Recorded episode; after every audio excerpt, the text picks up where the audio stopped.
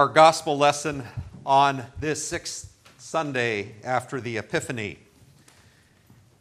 is from Matthew chapter 5, part of Jesus' Sermon on the Mount. Matthew chapter 5, and I'll begin with verse 20. For I tell you that unless your righteousness surpasses that of the Pharisees and teachers of the law, you will certainly not enter the kingdom of heaven.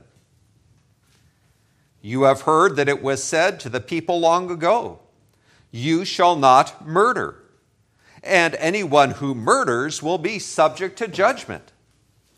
But I tell you that anyone who is angry with a brother or sister will be subject to judgment.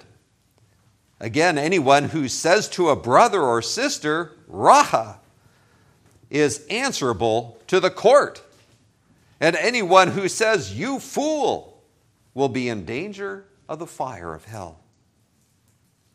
Therefore, if you are offering your gift at the altar, and there remember that your brother or sister has something against you, leave your gift there in front of the altar First go and be reconciled to them, and then come and offer your gift.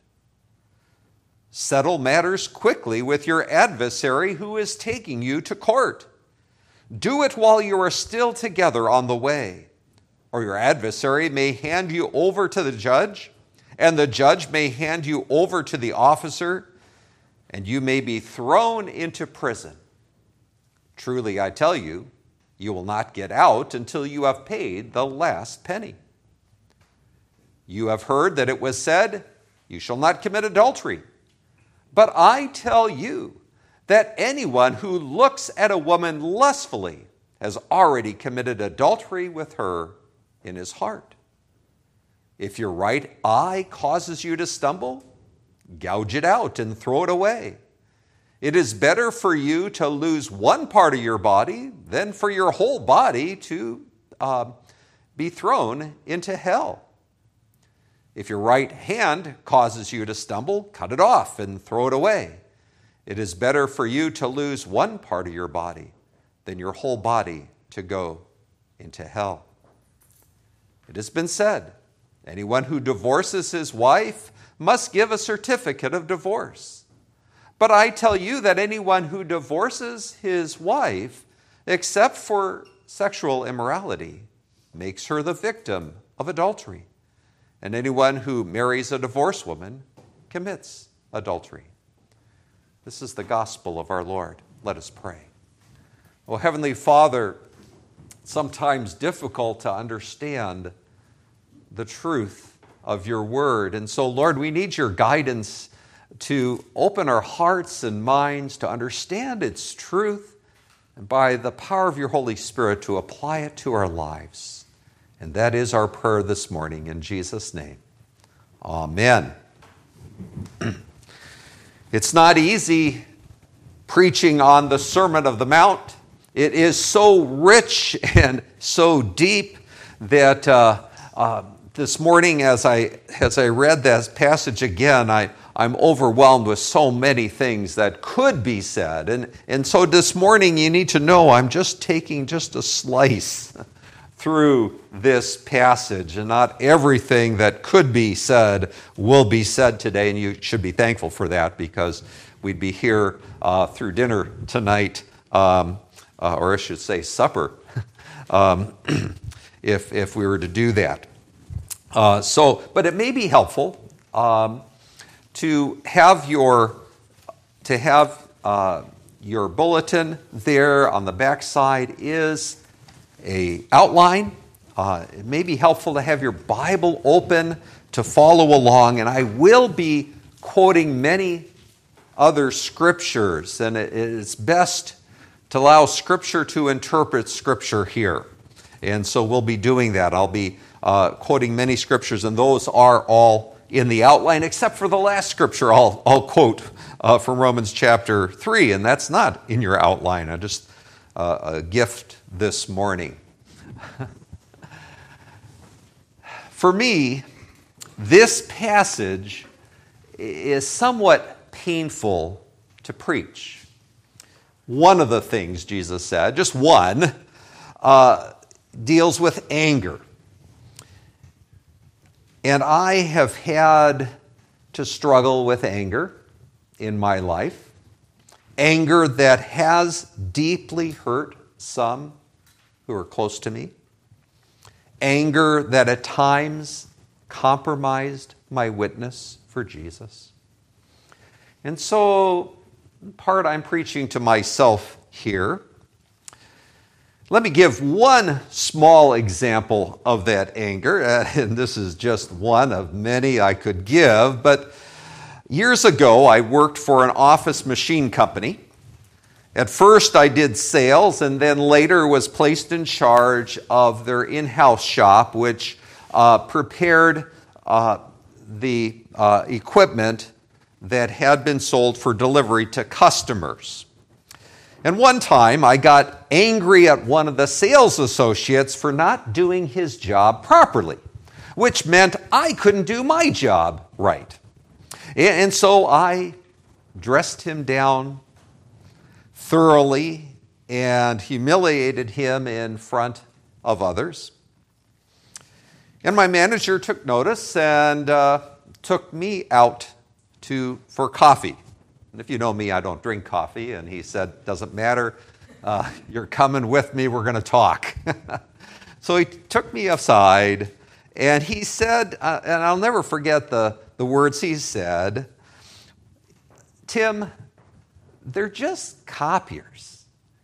It's nothing to get upset about.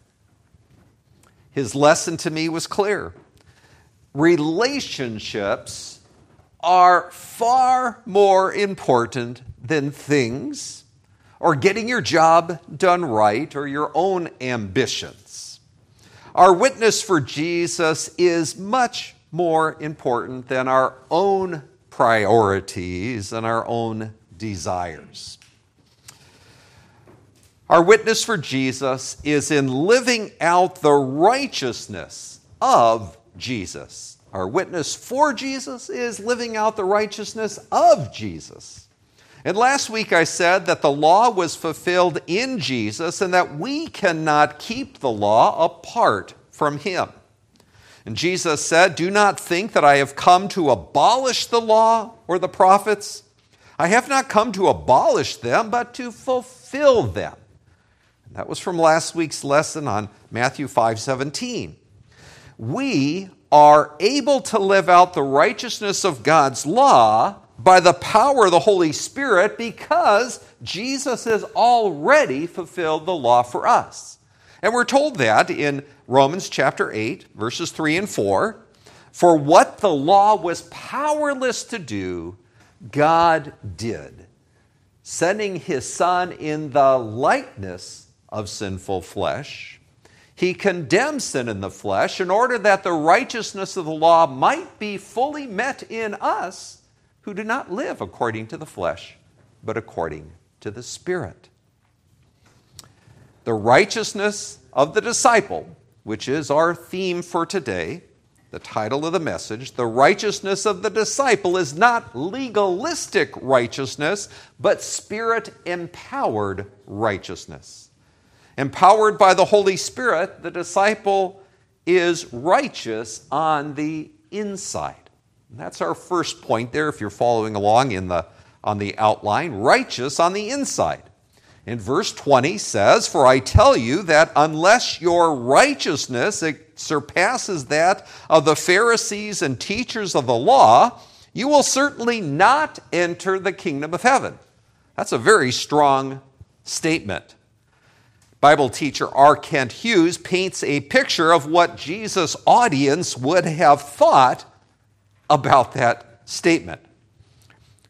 To quote the average person on the street, the Jews of Jesus' day, this was absolutely shocking. The scribes and the Pharisees made obedience to God's law the master passion of their lives. they calculated that the law contained 248 commandments and 365 prohibitions, and they tried to keep them all.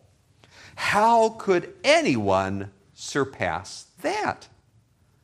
Martin Luther echoes that statement. In the whole nation, no class was so highly praised and no title so highly honored as that of the Pharisees and scribes. If you wanted to call a man holy, you would have called him a Pharisee. And so Jesus says your righteousness has to exceed what most people thought were the holiest people that there were. The Pharisees looked good, however, on the outside and did good things outwardly, but our Lord looks at the heart. And according to Jesus, they were dead on the inside. Jesus indicted the Pharisees in Matthew chapter 23, saying, Woe to you, teachers of the law and Pharisees, you hypocrites! You clean the outside of the cup and dish, but inside are full of greed and self indulgence. Woe to you, teachers of the law and Pharisees, you hypocrites! You are like whitewashed tombs, which look beautiful on the outside, but on the inside are full of, of the bones of the dead and everything unclean. In the same way, on the outside, you appear to people as righteous, but on the inside, you are full of hypocrisy and wickedness. And Jesus, so Jesus said, unless your righteousness exceeds that of the uh, uh, scribes and Pharisees, you will by no means enter the kingdom of heaven. Our righteousness is meant to be a righteousness from the inside. John Stott wrote Christian righteousness is greater than Pharisaic righteousness because it is deeper, being a righteousness of the heart. Jesus said of the Pharisees in Luke 16, You are the ones who justify yourselves in the eyes of others, but God knows your hearts. And we can do the same thing. We can justify our actions and ourselves. We can, we can look good and do good things, but God's looking at our hearts. I think of the uh, Psalm 119 in our Old Testament lessons. Uh, it says, Seek him with all your heart. That seeking God with all your heart is the precursor to following and obeying His commands. Or in uh, Moses' words in Deuteronomy 30, first he says to love the Lord with all uh, the Lord your God with all your heart before you can walk in obedience to Him. Those are just thrown in here this morning. And so the righteousness of the disciple is a matter of the heart. We need to be righteous on the inside. Jesus then went on to give examples from the Ten Commandments to show that true righteousness is not outward conformance to the letter of the law, but an inner righteousness of the heart. The disciple is to be righteous in relationships. And uh, that's the second point, the second truth we find here. Look at verses 21 and 22. You have heard that it was said to the people long ago, You shall not murder, and anyone who murders shall be subject to judgment. But I tell you, that anyone who is angry with his brother or sister will be subject to judgment. Again, anyone who says to a brother or sister, Racha, which uh, translated um, in our modern vernacular would mean you airhead, literally means somebody empty headed person, um, and uh, is answerable to the court. And anyone who says, You fool, shall be in danger of the fire of hell. At the core of righteousness are relationships.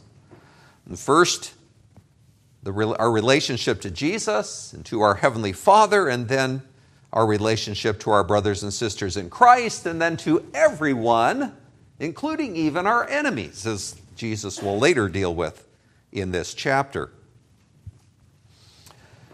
Bible teacher R. Kent Hughes commented This text is one of the foundational passages on human relationships in the Bible. Jesus begins with a prohibition against the ultimate fracture of human relationships that takes place through murder, but then supplies his own teaching, which goes far beyond the mere preserving of life to the preserving of human relationships. It is significant that the first account of anger in the Bible led directly to the first murder in the Bible, as we read in Genesis chapter 4. It says, uh, Cain was very angry and his face was downcast. The Lord said to Cain, Why are you angry? Why is your face downcast? If you do what is right, you, will you not be accepted? But if you do not do what is right, sin is crouching at your door like this wild beast. Uh, it desires to have you, but you must rule over it. I could say a lot about anger, but let's just suffice to say um, is anger in itself sin? Ephesians 4:26 admonishes in your anger do not sin. Do not let the sun go down while you are still angry. Some translations, be angry, but sin not. Well, the Gospels tell us that Jesus was himself at times angry, but categorically, he never sinned. His anger was always righteous. And we may think our anger is righteous, but James 1:20 warns human anger does not produce the righteousness that God desires. Human anger does not produce the righteousness that God desires. We will always feel right about our anger. We always think when we're angry that we're right. But our anger um, uh, but uh, our anger, uh, but our acting out on our anger never is right. the anger of man does not accomplish the righteousness of God. Jesus continued with this application, verses 23 and 24. Therefore, if you are offering your gift at the altar and uh, there remember that your brother or sister has something against you, uh, leave your gift there at the altar. First go and be reconciled to them, then come and offer your gift. Now, Jesus did not say if your brother or sister has something legitimate against you. He simply stated that, that you, uh, he simply stated that if there is a conflict with a fellow believer, no matter who is wrong, then it blocks our relationship with God.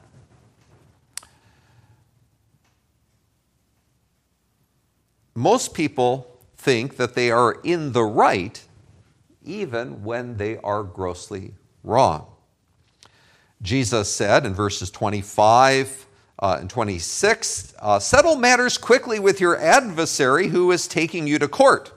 Do it while you're still on the way, or your adversary may hand you over to the judge, and the judge may hand you over to the officer, and you may be thrown into prison. Truly, I tell you that you will not get out until you have paid the last penny.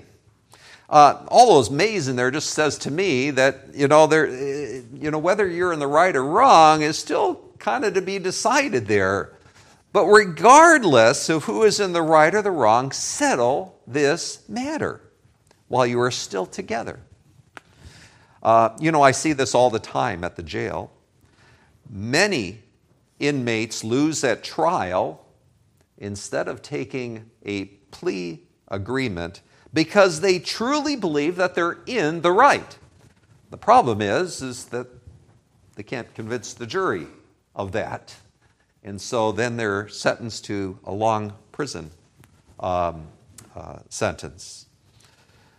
Uh, but you don't have to be charged with a crime for this to be true for you or I. The fact is, our Lord judges by a different standard. And reconciliation is a treasured value in the kingdom of heaven. And so, you know, we may think we're in the right, but again, you know, God knows our hearts and He knows all things. Uh, 2 Corinthians 5.19 tells us how important reconciliation is to God. And as I, I, I think of this, a lot of these words were in our, our Sunday school lesson down, downstairs today about being reconciled and being um, uh, to one another and about relationships and the importance of community, and it gets echoed here. So 2 Corinthians 5:19 says that God was reconciling the world to himself in Christ, not counting people's sins against them. And he has committed to us the message of reconciliation. The cost of that reconciliation, you know, is, was very high. And as I often quote from 2 Corinthians 5:21, God made him who had no sin to be sin for us so that in him we might become the righteousness of God. That we might become the righteousness of God. No matter who is in the wrong, Jesus is saying, be reconciled to one another. Right relationships are the foundation of right living.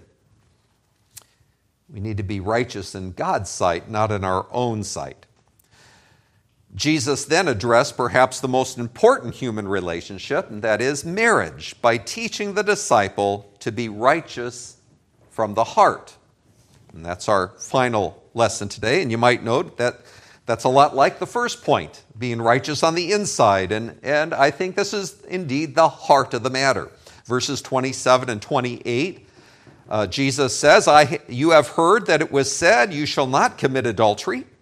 But I tell you that anyone who looks at a woman lustfully has already committed adultery with her in his heart. Broken relationships, broken marriages don't begin with an act of adultery, but they begin with thoughts of adultery. Jesus focused on the heart of the matter, our own human heart. Jesus said in Mark chapter 7 For it is from within, out of a person's heart, that evil thoughts come sexual immorality, theft, murder, adultery, greed, malice, deceit, lewdness, envy, slander, arrogance, and folly. It all proceeds from the heart. And we could despair of that and we need to realize that a heart transplant is required to live righteously. And we think, well, how can, I, how can that happen? Well, way back in Ezekiel chapter 36, verse 26, the Lord promised just that. I will give you a new heart and put a new spirit in you. I will remove, remove from you your heart of stone and give you a heart of flesh. God has been in the business of heart transplants for millennia. And so the presence of the Holy Spirit in our hearts begins to produce the spirit, uh, the fruit of the Spirit in our lives. Let me get that right. The presence of the Holy Spirit in our hearts so begins to produce the fruit of the Spirit in our lives verses, uh, Galatians uh, chapter 5 says, But the fruit of the Spirit is love, joy, peace, patience, goodness, faithfulness, gentleness, and self control. And against such things there is no law. Now, going to verses 31 and 32 of our text, dropping down there, uh, Jesus protected the relationship of marriage by teaching God's original design. It has been said anyone who divorces his wife must give her a certificate of divorce. But I tell you that anyone who divorces his wife except for sexual immorality makes her the victim of adultery, and anyone who marries a divorced woman commits adultery. The law allowed a man to divorce his wife, but Jesus is revealing a higher standard for kingdom living, one that reflects God's design for the marriage relationship. And so in Matthew 19, Jesus replied, Moses permitted you to divorce your wives because your hearts were hardened, were hard. But it was not this way from the beginning. At the beginning, the Creator made them male and female. He said, For this reason, a man will leave his father and mother and be united to his wife, and the two will become one flesh. And so they are no longer two, but one flesh. Therefore, what God has joined together, let no one separate. Now, there's many things that could be said about adultery that I cannot deal with today. But the key issue for us this morning is that the righteousness of relationships and right uh, the righteousness of our relationships and right relationships depends on having a right heart with God. It begins with a heart. Going back to verses 29 and 30, Jesus warned of the seriousness of sin that leads us away from right living. And these are this is a very difficult passage. If your right eye causes you to stumble, gouge it out and throw it away. It is better for you to lose one part of your body than for your whole body to be thrown into hell. And if your right hand causes you to stumble, cut it off and throw it away. It is better for you to lose one part of your body than for your whole body to go into hell. Now, those listening to Jesus knew that he was not advocating physical amputation. He is speaking in Mid Eastern terms and saying this in the very strongest possible way that we are to cut anything out of our lives that will lead us to sin. Physical amputation is both unscriptural and ineffective. He's saying that which is most valuable to us, you know, if, it, if it's leading you into sin, get it out of your lives. He's not talking about the physical, but the spiritual. This is a matter, as Jesus has been saying, not of the outward, but of the inward, as we have been noting. The issue was not about hands and feet and eyes, but our, about our hearts. Joni Eareckson Tada, one of my great heroes of the faith, when she first became a quadriplegic, when she lost first lost the use of her arms and legs, and of course then her hands and feet, uh, admitted that in the hospital, she wrestled with horrible, lustful fantasies. It's not our bodies that cause us to sin, but our hearts.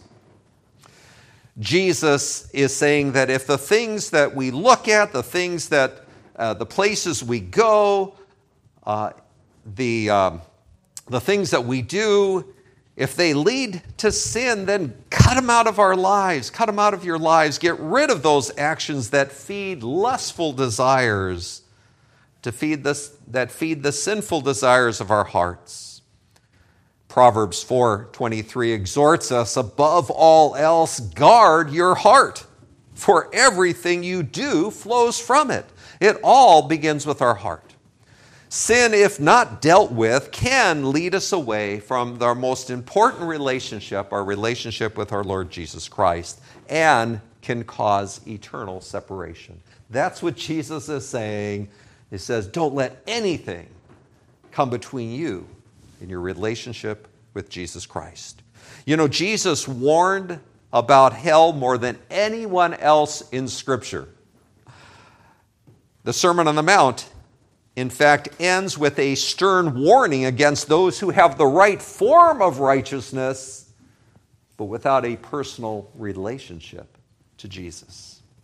And so, relationships, first and foremost, our relationship to Jesus is the foundation of righteous living. And we are to guard those relationships at all costs. It is only in Christ, by the power of the Holy Spirit, that we can live righteous lives as disciples of Jesus. It is a righteousness that begins within in our hearts, and it's a, relation, a righteousness that's lived out in our relationships. It's only because Jesus has fulfilled the law for us that the Apostle Paul could write in Romans chapter 3, verses 21 and 22. But now, apart from the law, the righteousness of God has been made known, to which the law and the prophets testify. This righteousness is given through faith in Jesus Christ to all who believe.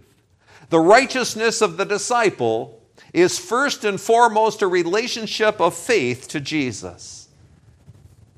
And by the power of the Holy Spirit, it flows out into our lives as our witness to others. Let's pray. Oh, Heavenly Father, we know we are not righteous, oh Lord, not apart from you.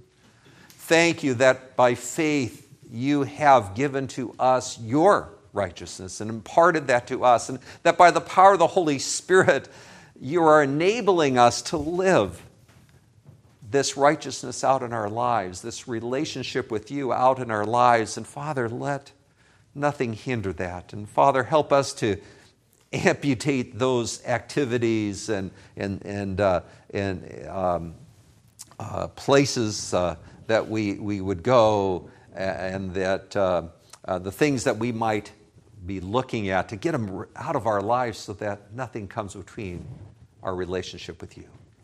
Nothing leads us into that sin which becomes more important than you. And Father God, help us by your power to live our lives fully for you, to love you with all our heart, soul, mind, and strength, so that we might be faithful witnesses of your righteousness. In Jesus' name, amen.